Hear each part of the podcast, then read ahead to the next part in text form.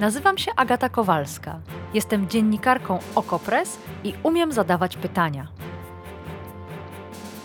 Wciąż jeszcze wierzę, że świat można ponaprawiać, więc swoich gości, polityków i ekspertki pytam o rozwiązania. Swoje tematy dorzucacie i wy, słuchaczki i słuchacze powiększenia. Wspólnie wyrywamy się z pułapki, że nic się nie da i że nic nie ma sensu. Zawsze dochodzimy do sedna. No, prawie zawsze. Zapraszam.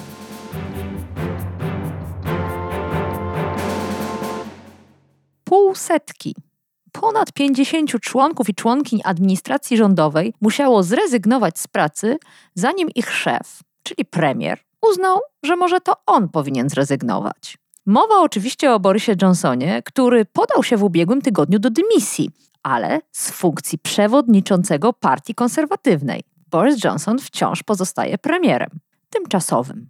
Co się wydarzyło na Wyspach? Dlaczego ze wszystkich afer akurat ta z Chrisem Pincherem pogrążyła premiera? I kto go zastąpi? Czy torysi szukają drugiego Bojo, czy jego przeciwieństwa? Z lekką ulgą, że tym razem nie chodzi o nasz rząd, zapraszam na dzisiejsze powiększenie.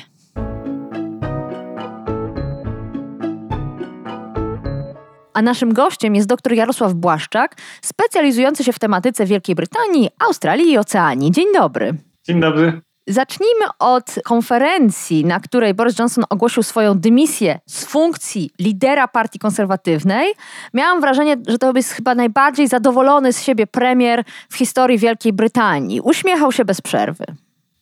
Boris jest takim politykiem, który nigdy nie daje po sobie poznać, że coś jest źle, zawsze stara się robić wrażenie takiego panującego nad sytuacją, chociaż to, co taka otoczka pozytywna, to być może w sposobie mówienia, w mowie ciała, natomiast sama treść tego wystąpienia, jakbyśmy przeczytali stenogram, już nie przejmując się okolicznościami, w jakim to było wygłoszone, no to tam było dużo jednak gorzkich takich wstawek. Mnie najbardziej uderzyła ta o tym, że wśród posłów partii konserwatywnej zapanowało taki instynkt stadny. Mm i że e, jakby trochę porównał swoich kolegów, którzy doprowadzili swoimi masowymi dymisjami do jego dymisji do, takich owiec, które dostały jakiś sygnał i, i po prostu biegną nie patrząc dokładnie w którą stronę, więc było też trochę żalu w tym wystąpieniu, bo powiedział, że z ogromną bólem czy jakąś taką nieprzyjemnością staje się z najlepszą pracą na świecie, jak to określił.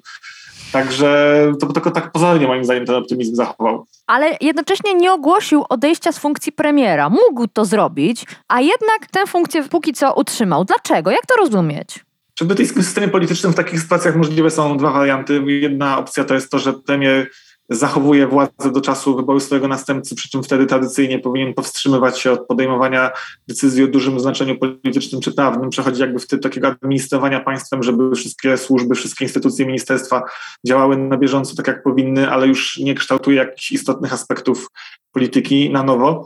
No drugą opcją jest tak zwany caretaker prime minister, czyli taki premier tymczasowy, to się stosuje rzadziej, aczkolwiek w tym przypadku ze względu na e, sytuację Borisa, który rzeczywiście narobił sobie mnóstwo wrogów partii i poza nią były nawoływania, żeby zrezygnował i żeby powołać takiego premiera tymczasowego, ale ostatecznie zdecydowano się, tutaj prawdopodobnie doszło do kompromisu między premierem hmm. Johnsonem a liderem takiego komitetu reprezentującego tak zwanych backbenches, czyli posłów spoza rządu i na mocy tego kompromisu e, w miarę szybko mówi się, że do początków września zostanie wyłoniony nowy lider i w konsekwencji nowy premier, a, a, a Boris Boris zobowiązał się, że już jakichś bardzo ważnych decyzji podejmować w tym czasie nie będzie. Czyli twoim zdaniem on jednak nie liczy na żadne ocalenie, na żadne wybaczenie. Ten manewr właściwie czemu ma służyć? Po co mu te dwa miesiące? Myślę, że to jest forma takiego odejścia z godnością, no bo poprzedni premierzy, zarówno przecież Boris był trzecim premierem, odkąd partia konserwatywna zdobyła władzę, wcześniej była, był David Cameron i Theresa May i oni też odchodzili w takim trybie, że, że zwłaszcza Theresa May, że, że jakby mogli rządzić do momentu, kiedy, że przynajmniej formalnie być premierami, do momentu, kiedy ich następca został powołany, więc y, myślę, że to już byłoby takie naprawdę pokażające dla Johnsona, mm. gdyby teraz musiał z dnia na dzień odejść z Downing Street mm -hmm. i mhm. gdyby tego premiera tymczasowego powołać. Mm -hmm. Natomiast no, na pewno samo to, że musi odejść jednak po relatywnie krótkim czasie, no bo jak w skali brytyjskiej historii, nawet najnowszej, to nie jest długi okres urzędowania, samo w sobie jest już dla niego dużym ciosem. No właśnie, przyjrzymy się temu odejściu. Johnson przetrwał wielki kryzys, ciągnący się miesiącami, dotyczący słynnego gwiazdkowego przyjęcia, które odbyło się na Downing Street w czasie ścisłego lockdownu. Brytyjczycy pozamykani byli w domach, a w tym czasie premier balował.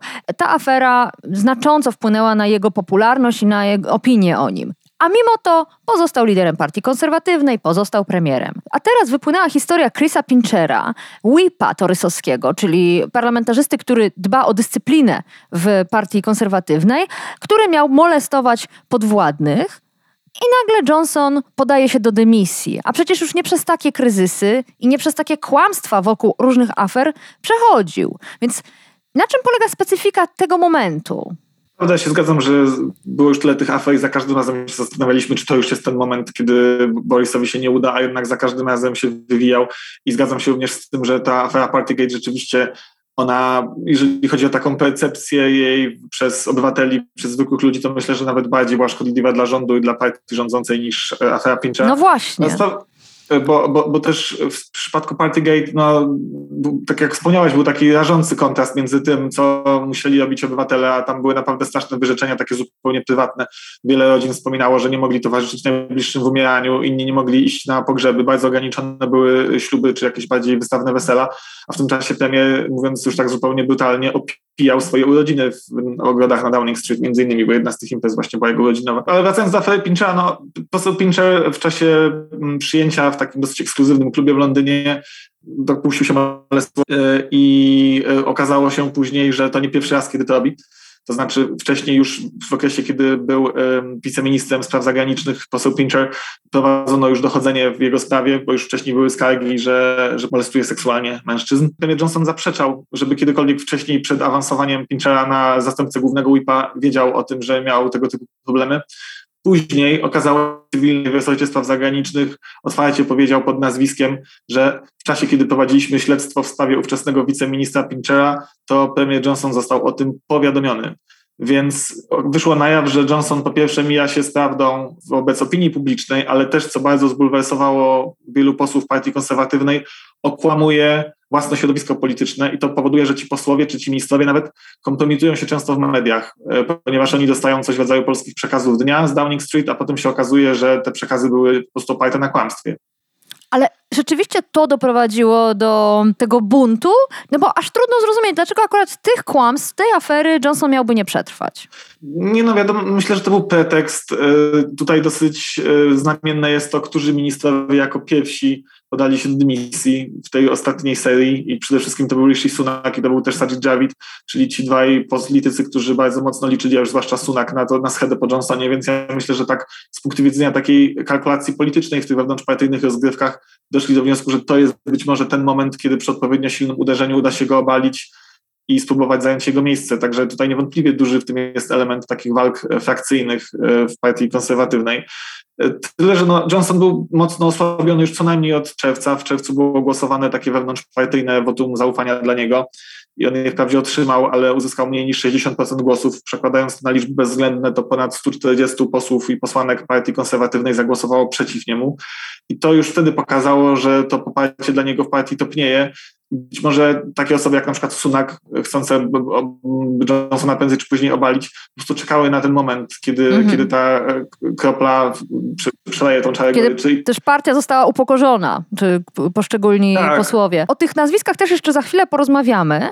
Natomiast zastanawiam mnie, na ile zorganizowana była akcja, a na ile spontaniczna ten, ten dzień, w którym niektóre media wręcz uruchomiły licznik i on tykał i co chwila dochodziło nowe nazwisko kolejnej osoby, która ogłasza rezygnację y, i sprzeciw wobec Johnsona. Czy to było zorganizowane? Czy temu ktoś przewodził? Na pewno te pierwsze dwie dymisje, które dały temu początek, czyli wspomniana już przeze mnie dymisja Sunaka i Javida, one były ze sobą skoordynowane, bo odstęp między ich ogłoszeniem wynosił 10 minut i to nie mogło być przypadkiem. Na razie e, konserwatyści podzielili się na dużo takich małych obozów, bo mamy mnóstwo tych kandydatów, ale niewykluczone, że koniec końców dojdzie między tymi frakcjami do jakiegoś porozumienia na zasadzie, że ktoś zostaje liderem, a ktoś zostaje jego zastępcą, albo ktoś zostaje liderem i tym samym premierem, a ktoś dostaje kluczowe ministerstwo. A w każdym razie na pewno było jakieś porozumienie, ale na dzień dzisiejszy wydaje się ono bardziej taktyczne, takie po prostu na zasadzie wspólnego wroga, e, a kiedy już Boris przestał być premierem, czy mhm. ogłosił to, że przestanie nim być, to teraz już ci niedawni tacy doraźni sojusznicy konkurują ze sobą w tych wyborach. Ta procedura wyboru nowego przewodniczącego Partii Konserwatywnej, a zarazem premiera, jest dosyć no, zaskakująca z punktu widzenia polskiego ustroju wyborczego. Posłowie mają wybrać dwa nazwiska, a z nich następnego premiera członkowie partii z całego kraju. Ale czytam, że szczegółowe zasady tego wyboru dopiero są ustalane. Tego szczerze mówiąc nie rozumiem. Przecież chodzi o najważniejszą funkcję w państwie.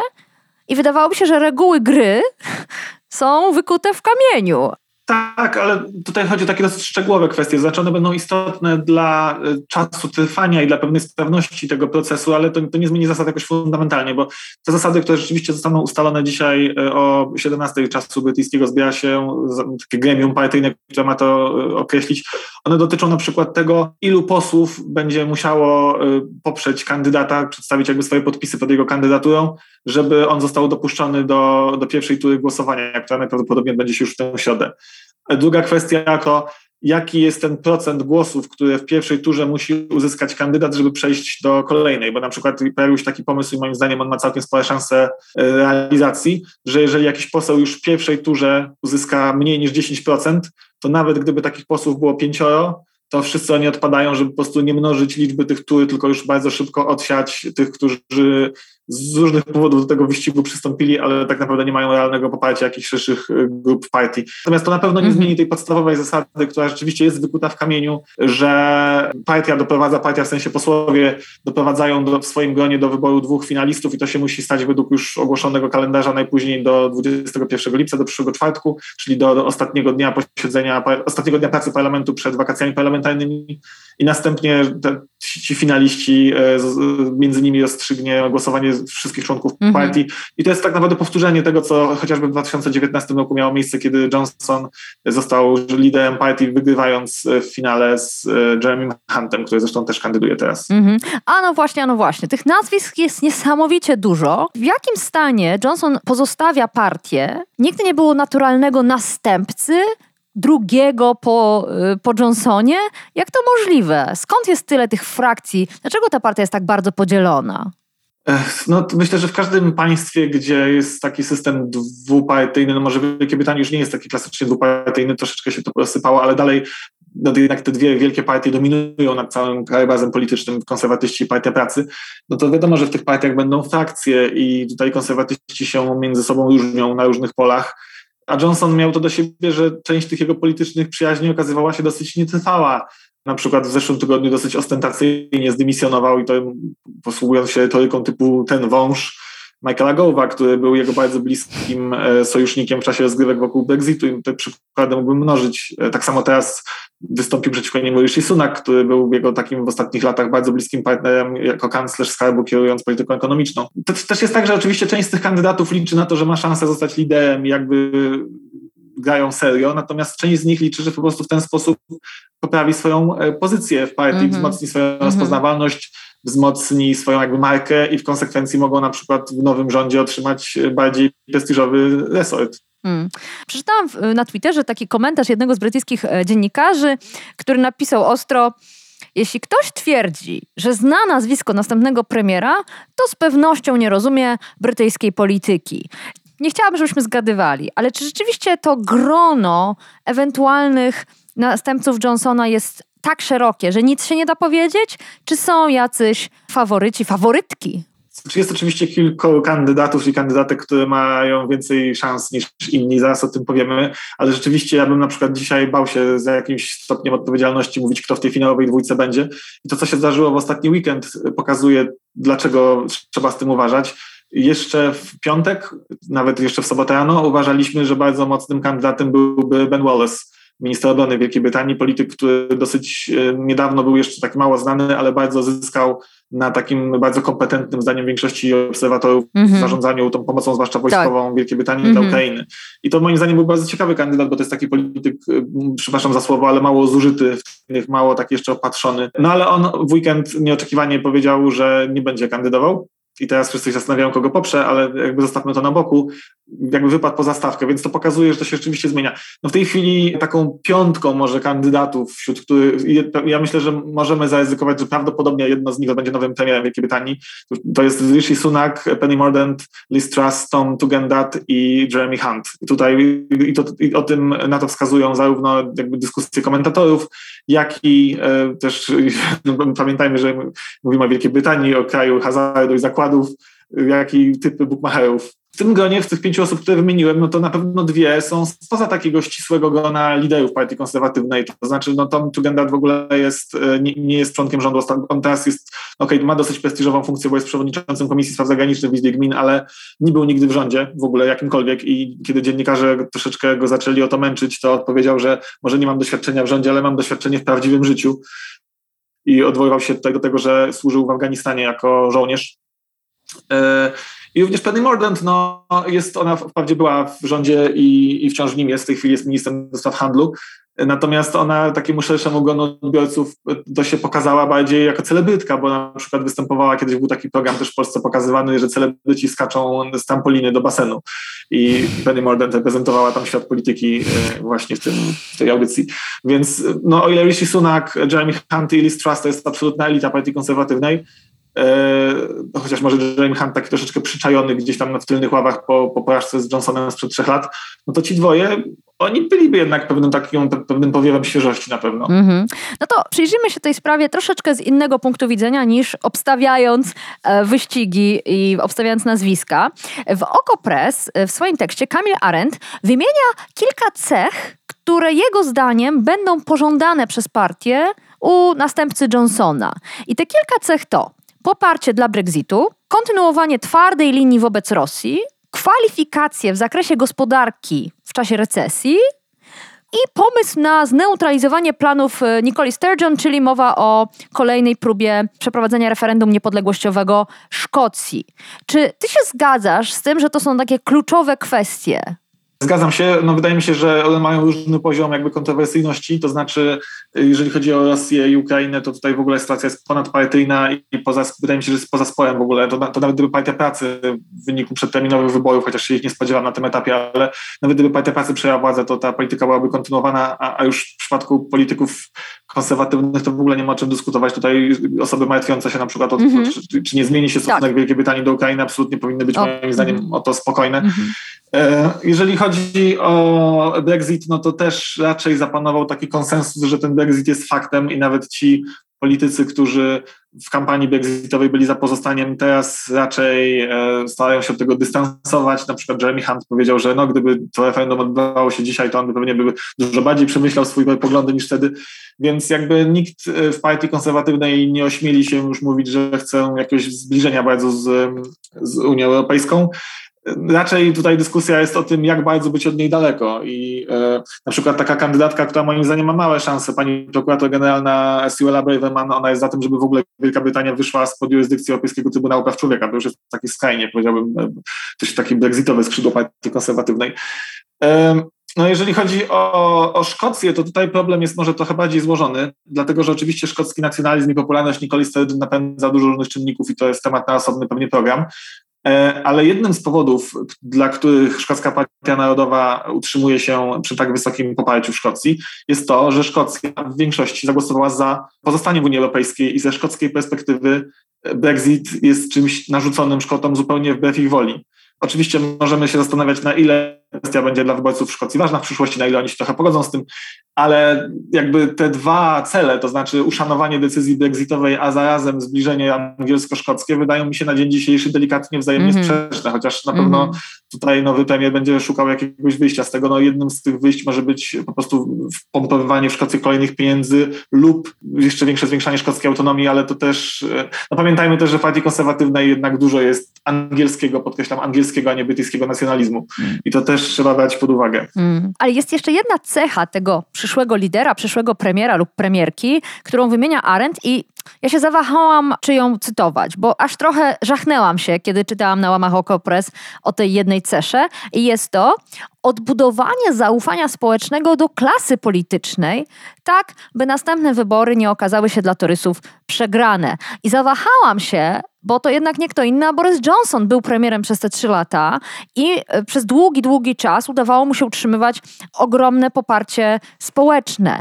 Być może to, na kogo czekają Brytyjczycy, to taki kolejny Bojo, uśmiechnięty, pewny siebie, nie przejmujący się konwenansami i co jakiś czas przyłapywany na kłamstwie, ale śmiało, dziarsko z tych e, problemów się wydobywający. No tym się pewnie ci kandydaci różnią dosyć wyraźnie, to znaczy oni e, rzeczywiście, każda, każda z tych postaci, z tej, z, tej, z tego czołówki kandydatów to ma trochę inny styl, i no, tak szczerze mówiąc, jak myślę o tych kandydatach, to myślę, że tego typu styl działania jest najbliższy Liz Truss, która już dzisiaj ogłaszając swoje przystąpienie do wyścigu, ona dosyć późno oficjalnie ogłosiła, że będzie kandydowała, chociaż wszyscy wiedzieli, że będzie.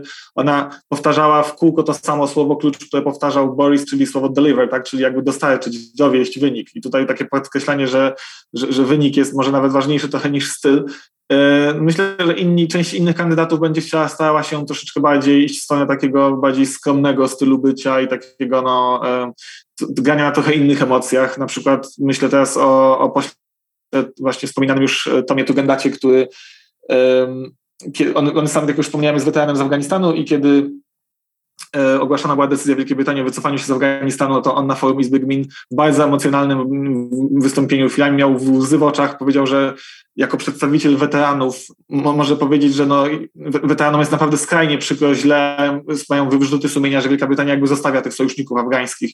Nie chodzi mi nawet teraz o meritum tej wypowiedzi, chociaż oczywiście to jest ważna kwestia, ale o styl. No, nie przypominam sobie, żeby Boris miał łzy w oczach podczas jakiegoś wystąpienia. Natomiast chciałbym jeszcze na chwileczkę wrócić do tego artykułu z OKO.press, bo ja też go czytałem. Tam jeszcze jest też kwestia polityki ekonomicznej podniesiona w tym artykule. Tak. I to jest kwestia, wokół której kandydaci w tym momencie, na tym etapie kampanii wewnątrzpartyjnej spierają się najmocniej. To znaczy bardzo duży jest spór o to, e, co zrobić z polityką podatkową przede wszystkim, ponieważ Rishi Sunak, który jak wspominałem jest, e, był kanclerzem skarbu u Johnsona, a w tej chwili jest mimo wszystko faworytem. Gdyby chcieć wybrać takiego jednego naprawdę faworyta, który ma mimo wszystko największe szanse, to jest to Rishi Sunak no, on podniósł podatki do bardzo wysokiego poziomu.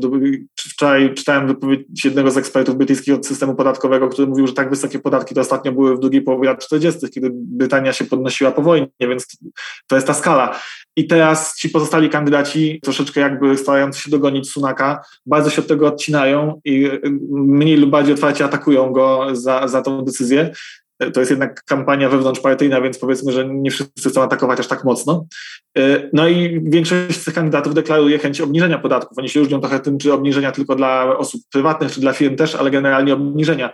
I powstaje zasadnicze pytanie, z czego to sfinansują? I odpowiedzi są dwie, albo z ograniczania usług publicznych, albo z, z, zwiększenia długu, lub jedno i drugie. I to jest ten wątek, przy którym kandydaci już są mniej chętni do jakichś szerszych wypowiedzi, skąd wezmą na to pieniądze. No to standard w każdej polityce, nie tylko brytyjskiej. Już na koniec, czy ten kryzys w partii konserwatywnej, w rządzie torysów, to jest początek, czy może początek początku szansy na zwycięstwo partii pracy? Partia Pracy ma dosyć stabilne notowania, co najmniej od początku tego około kilka punktów procentowych y, ma przewagę w sondażach wszystkich praktycznie nad partią konserwatywną. Jest to zasługą kilku czynników. Y, po pierwsze y, słabości Borisa i tych wszystkich afer, o których mówiliśmy, ale moim zdaniem też dosyć pozytywną zmianą dla Partii Pracy była zmiana lidera, chociaż tutaj pewnie nie zgodzą się ze mną osoby o jakimś bardziej lewicowym światopoglądzie, bo bo Jeremy Corbyn w porównaniu z, z, z Keirem Starmerem, z obecnym liderem, no, Jeremy Corbyn zdecydowanie tą partię pozycjonował bardziej na lewo, Keir Starmer troszeczkę ją do centrum e, przywraca, tak trochę odwołując się, może nie, nie tak jeden do jednego, ale trochę do czasów Blaira i Browna. E, no, ale tutaj akurat z Jeremym Corbynem to chyba problem był mniejszy z jego poglądami, a większy z jego absolutną nieskutecznością i wręcz chyba nawet zarzucano mu lenistwo. Ale to już na inną dyskusję, o innej partii. Tak, tak, a propos tego, co powiedziałaś, jak wiemy, co tydzień w Izbie Gmin mają miejsce takie pojedynki, to się nazywa sesja pytań do premiera, zazwyczaj jest środowe popołudnia, tak jest. opozycja premierem. I tak jak wspomniałaś, Jeremy Corbyn chwilami był w tym senny albo jakiś taki mało przekonujący, a Keir Starmer, obecny lider Partii Pracy, jest y, adwokatem, tym się zajmował zanim został politykiem.